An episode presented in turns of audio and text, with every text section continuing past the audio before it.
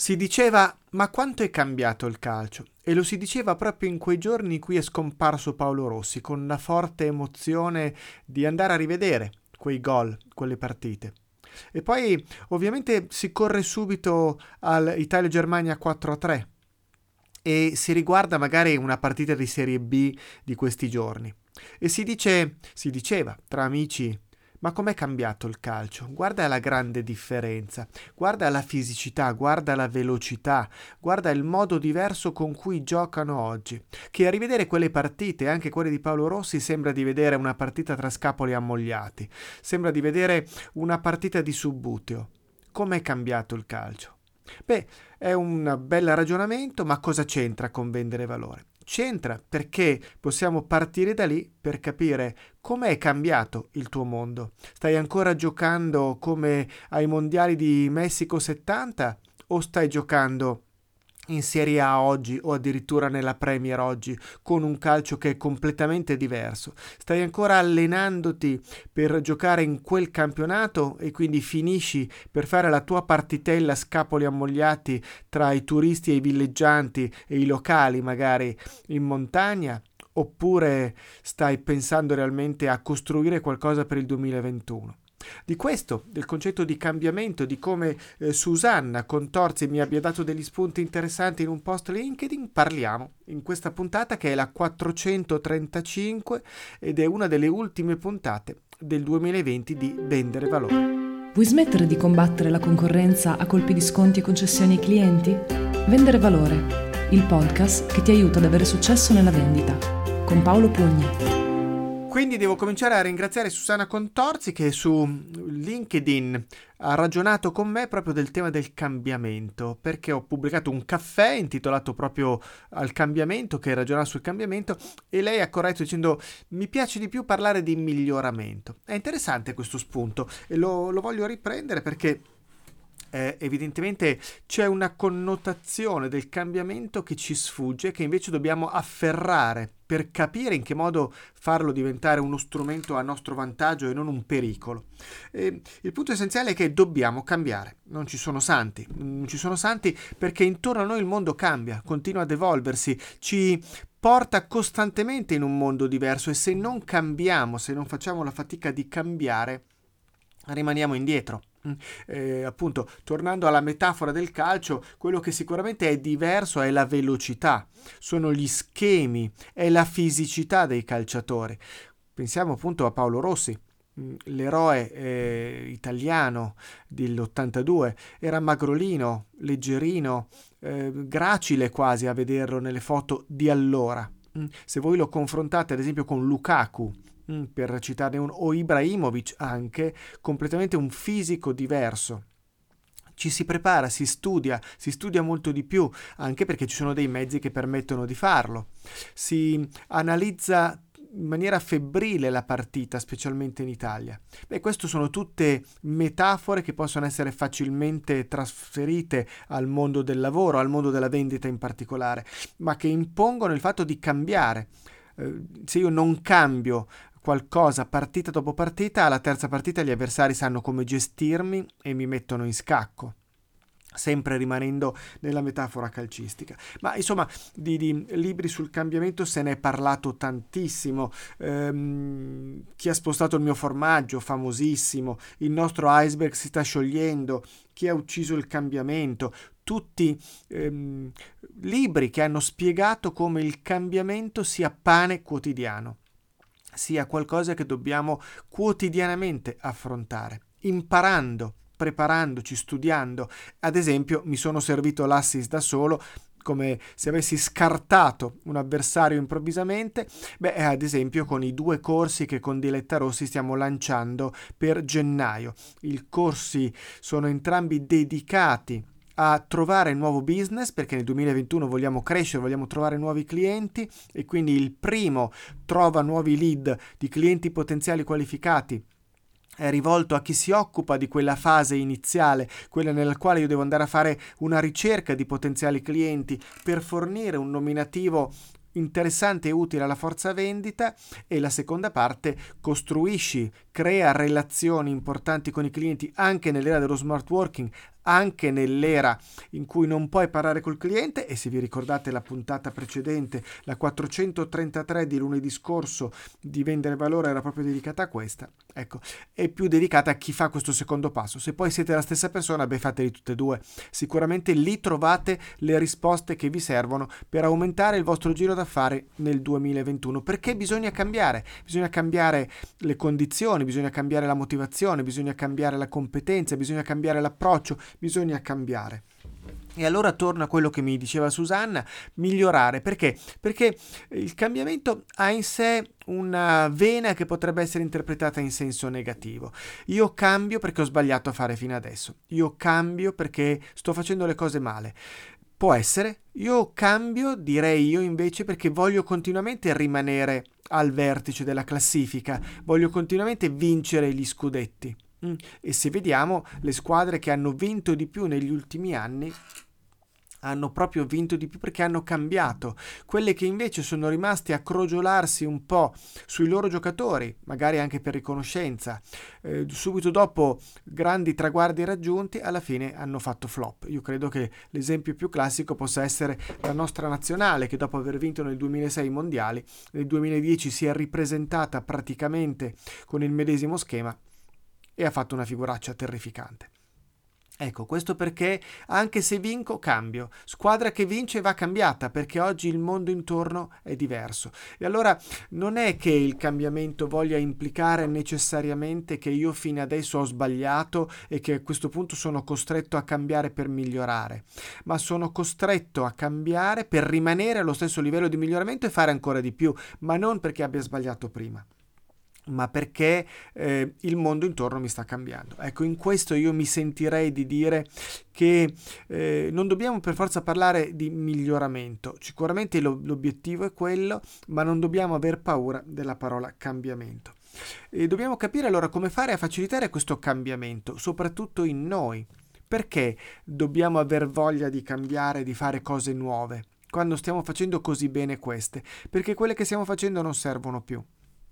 Eli Goldratt, il papà della Theory of Constraint, in un bellissimo video che trovate online in inglese, un cartone animato, Why People Resist Change, Isn't it obvious Why People Resist Change, vi metterò nelle note dell'episodio il link diretto al video, parla di 4 situazioni da affrontare con gli occhi dell'interlocutore, quindi se io voglio cambiare con i miei occhi, che sono quelle relative alla soddisfazione della situazione presente, all'insoddisfazione della situazione presente, al rischio di cambiare, alla facilità di cambiare. Quindi i vantaggi del cambiamento contro gli svantaggi del cambiamento, i vantaggi del non cambiamento contro gli svantaggi del non cambiamento. Ecco, se noi non ci accorgiamo degli svantaggi del non cambiamento, cioè l'insoddisfazione della situazione attuale, non ci mettiamo in viaggio, non ci mettiamo a cambiare, non ci mettiamo a cercare dei cambiamenti. Se voi siete soddisfatti con il nuovo business che avete sviluppato nel 2020, non avete bisogno del corso. Se invece ritenete che potete fare di più, meglio, o addirittura siete insoddisfatti di quello che avete ottenuto quest'anno, beh, allora la soluzione è partecipare al corso, iscriversi al corso, ai 2 corsi, per trovare rapidamente nuovi clienti. E direi che ci sono degli spunti interessanti su questo tema che ci possono derivare da un paio di esperienze personali che volevo condividere con voi appena dopo un piccolo stacchetto.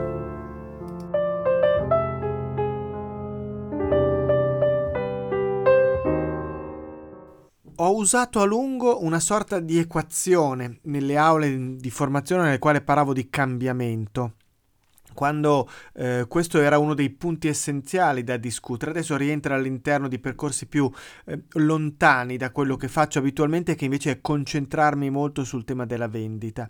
Ma è un'equazione che sono andato a riprendere perché è interessante, è una finta equazione, diciamo così, ma un'equazione che mi aiuta a capire quello che posso fare, avere nella testa per entrare nel 2021 che sarà un mondo completamente diverso da quello che conoscevamo, con uno slancio diverso. E cioè, io ho sicuramente una resistenza al cambiamento, fa parte della persona umana, non siamo portati a cambiare con continuazione, qualcuno di più, qualcuno meno, ma c'è un attrito a cambiare abitudini, e quest'anno siamo stati costretti a sviluppare delle nuove abitudini faticosissime da cambiare. Abbiamo trascorso la maggior parte del nostro tempo in casa o comunque in uno spazio chiuso, confinati, con meno occasioni di prima di muoverci. Questo è un elemento del quale dobbiamo tener conto perché c'è una fatica, un'inerzia iniziale molto pesante a ripartire, a rimuoverci, tant'è che cambieranno le condizioni. Ecco perché i due corsi di cui vi parlavano sono centrati sul nuovo mondo, un mondo di distanziamento sociale, un mondo di smart working, un mondo che anche quando tornerà a una situazione pre-Covid avrà con sé queste connotazioni. Come ce le abbiamo noi? Quanti di noi fanno più fatica a uscire di casa di prima? Soprattutto adesso che è inverno e fa pure freddo. Quanti di noi hanno meno propensione ad andare incontro a una persona di prima? Quanti di noi, quando vedono delle persone per strada, cercano di scantonare? Perché oramai abbiamo veramente trasferito dentro di noi quella famosa battuta Homo homini lupus, ogni uomo è un lupo per un altro, in Homo homini virus, ogni uomo è una possibile fonte di contagio per un altro. Allora, questo è un cambiamento che dovremo senz'altro metabolizzare, ci sarà nel 2021. Quindi c'è una resistenza al cambiamento e allora noi dobbiamo applicare in maniera scientificamente fisica, dal punto di vista della fisica, una forza superiore a questa resistenza, e questa forza è fatta di 3 fattori, quindi è una moltiplicazione. E cosa significa che sia una moltiplicazione? Qual è il fatto che differenzia una moltiplicazione, per esempio, da un'addizione? Sì, sicuramente che è più veloce, più rapida, quindi moltiplicare piuttosto che sommare è più rapido, ma soprattutto quello che se uno dei fattori è 0, il risultato è 0. Io posso avere l'altro fattore che è infinito, alla fine otterrò 0. Quindi devono essere tutti e 3 superiori a 0, che vuol dire devono essere presenti, perché usciamo dalla metafora della equazione, devono essere presenti. Quindi io devo essere insoddisfatto della situazione presente. Trovate il coccodrillo del video di Goldratt, andatevelo a vedere. Cioè io devo tenere presente che la mia situazione non mi soddisfa, non può essere così, devo far meglio, posso far meglio, devo avere una spinta a fare meglio. Deve esserci una motivazione, quindi devo avere una visione, devo avere un vantaggio, un beneficio che io voglio raggiungere, e ci devono essere delle quick win, cioè ci deve essere un percorso fatto di piani d'azione concreto, una routine giornaliera che mi dà la possibilità di ottenere dei brevi risultati a breve, perché sennò mi stufo. Se no mollo, se io non ottengo dei risultati a breve, fosse anche il completamento di un percorso da fare, di un compito da fare, faccio fatica a cambiare. Allora questi 3 fattori devono essere presenti per superare la resistenza al cambiamento. Ma non è l'unico. Ci sono altri sistemi che ci spiegano come facilitare il cambiamento e che tengono conto proprio di questa tematica della motivazione. E il primo punto che ci aiuta a spingere tutto questo, che sta dentro nella motivazione e dentro nell'insoddisfazione, è vincere quella sensazione di essere i migliori, di avere degli alibi, di essere convinti che se le cose non vanno, la colpa è sempre di qualcun altro, la colpa è del mercato, la colpa è del cliente che non capisce, la colpa è della situazione attuale, la colpa è del mio interlocutore che è un imbecille, che magari è corrotto per giunta. No, attenzione, la colpa non è degli altri. Potrebbe esserci un concorso di colpa degli altri, ma se io prima di tutto non mi chiedo cosa potevo fare di meglio, in cosa posso cambiare la mia azione, e non cambierò mai niente. Il pazzo, diceva, se non vado errato, Einstein, è colui che ripete sempre la stessa azione pensando di avere un risultato diverso. E quindi io devo cambiare per avere dei risultati diversi. E allora questo tema sulla motivazione lo troviamo anche in un libro di parecchi anni fa, devo dire, di Denis Telespol, che all'epoca era amministratore delegato di una società del gruppo BNP Paribas e che in questo suo libro, Costruire la motivazione globale, descrive un'equazione. Dice che il livello di contributo, il livello di valore, quindi potremmo dire usando il nostro linguaggio, che una persona è in grado di esprimere nel proprio lavoro, e quindi pensiamo il livello di valore che io posso dare ai miei clienti, il livello di valore che io posso dare a coloro che mi stanno intorno. Ecco, da che cosa dipende questo livello di lavoro? Di nuovo, da una moltiplicazione, da una competenza moltiplicata per una motivazione. Quindi io devo avere volontà, la voglia di fare, la voglia di andare incontro ai clienti. Come siamo messi da questo punto di vista? Abbiamo voglia di dare valore ai nostri clienti? Abbiamo capito che se non diamo valore ai nostri clienti non riusciamo a fare la differenza? Abbiamo chiaro il fatto che è soltanto impegnandoci per aiutarli a ottenere i loro risultati che realmente facciamo la differenza? Però non basta, questo non basta, ci vuole competenza, ci vuole una competenza applicata alla motivazione, perché se no è velleitarismo, se no è vabbè, ok, bravo, si impegna tanto, ma non ci arriva, non ce la fa, non ha la sostanza da darmi. E quindi ci vuole competenza, e la competenza dipende dalla mia capacità di cambiare, dipende dalla mia capacità di fare le cose in maniera diversa. Abbiamo di recente sviluppato questo tema anche nel webinar Basta venditori, inutili gli agenti, lo trovate qui nella sequenza su Spreaker, su Spotify, su Apple Podcast, su Google Podcast di Vendere Valore. È uno speciale che abbiamo pubblicato la scorsa settimana.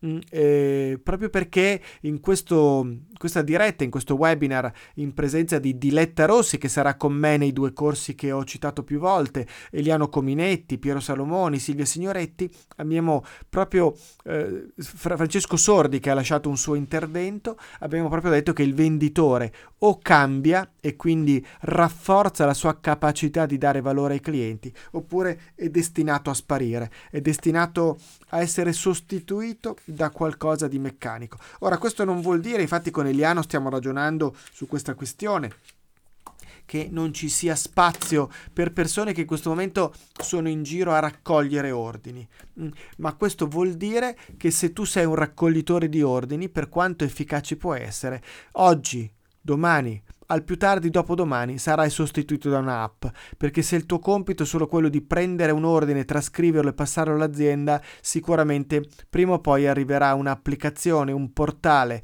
una sorta di Amazon delle aziende, che permetterà di piazzare lo stesso ordine senza avere bisogno di te. Allora, o tu ci metti valore aggiunto in quel passaggio, fosse anche la buona relazione con l'interlocutore, un tuo sorriso, la tua disponibilità, la tua dignità, o altrimenti vieni facilmente sostituito da qualcosa di meccanico, di automatizzato, di intelligenza artificiale.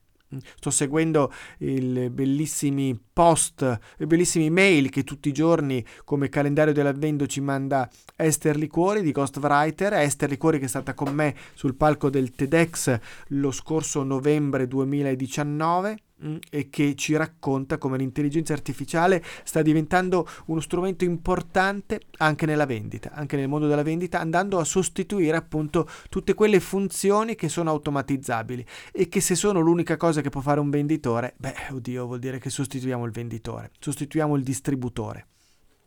Ecco, invece io vorrei proprio che i venditori continuassero ad avere quel ruolo centrale che appunto abbiamo raccontato anche nel webinar che trovate nelle puntate precedenti di questo podcast come puntata speciale. E allora il cambiamento vuol dire studiare, vuol dire essere pronti a capire come si sta modificando la realtà intorno a me, quali sono le novità che derivano dai cambiamenti anche che magari sono costretto a subire. Abbiamo subito quest'anno delle circostanze al contorno che non abbiamo voluto e che hanno ridotto drasticamente le nostre possibilità di azione, di movimento, di intenzione. E però queste cose cambiano, queste cose hanno cambiato il nostro modo di vendere, di comprare, di entrare in relazione. Se io non sono pronto a gestire in maniera corretta tutto questo, beh, alla fine finisco proprio male. Finisco che perdo clienti, perdo opportunità, perdo il lavoro, perdo forse alla fine anche la speranza, che è l'ultima cosa che vorrei che perdessimo, vorrei che fosse la prima, la speranza, sottolineo la speranza, la prima che guida le nostre azioni. E allora io vi saluto alla fine di questa puntata, l'ultima di una chiacchierata prima di Natale. Giovedì una bellissima intervista a Chiara Pierobono, ho già avuto occasione di realizzarla, veramente avrà da dirci molto sullo scolpire le persone, una bellissima puntata come le recenti. Queste, devo dire che le interviste di questo mese sono state stratosferiche, in genere ho sempre degli ospiti eccezionali, io non ricordi una puntata di intervista che mi abbia fatto dire vabbè, questa volta l'abbiamo fatta, però non era proprio così come desideravo.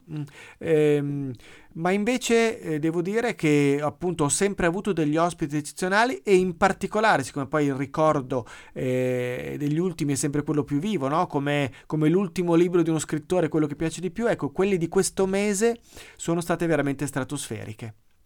Siamo partiti di corsa con Lorenzo Maggiani a fine novembre, poi Giulia Comba che ci ha spiegato le mappe mentali e la creatività, poi c'è stata Novella Rosania che ci ha parlato di marketing e vendite, c'è stata settimana scorsa Anna Rastello che ha parlato del viaggio, e adesso Chiara Pierobono. Tutte interviste eccezionali. Cosa faremo dopo Natale? Beh, ci sto pensando, probabilmente qualcosa faremo, senz'altro durante il periodo tra Natale e l'Epifania usciranno delle puntate del podcast, non vi so ancora garantire il fatto che escano regolarmente come al solito o se ci saranno degli speciali qua e là, ma senz'altro ci terremo compagnia in questa fine del 2020 nella speranza che il prossimo anno sia sensibilmente diverso e migliore, lo sottolineo, di quello che è stato il 2020. Non mi resta a questo punto che ringraziarvi, comincio ad augurarvi buon Natale come poi farò nel podcast di giovedì.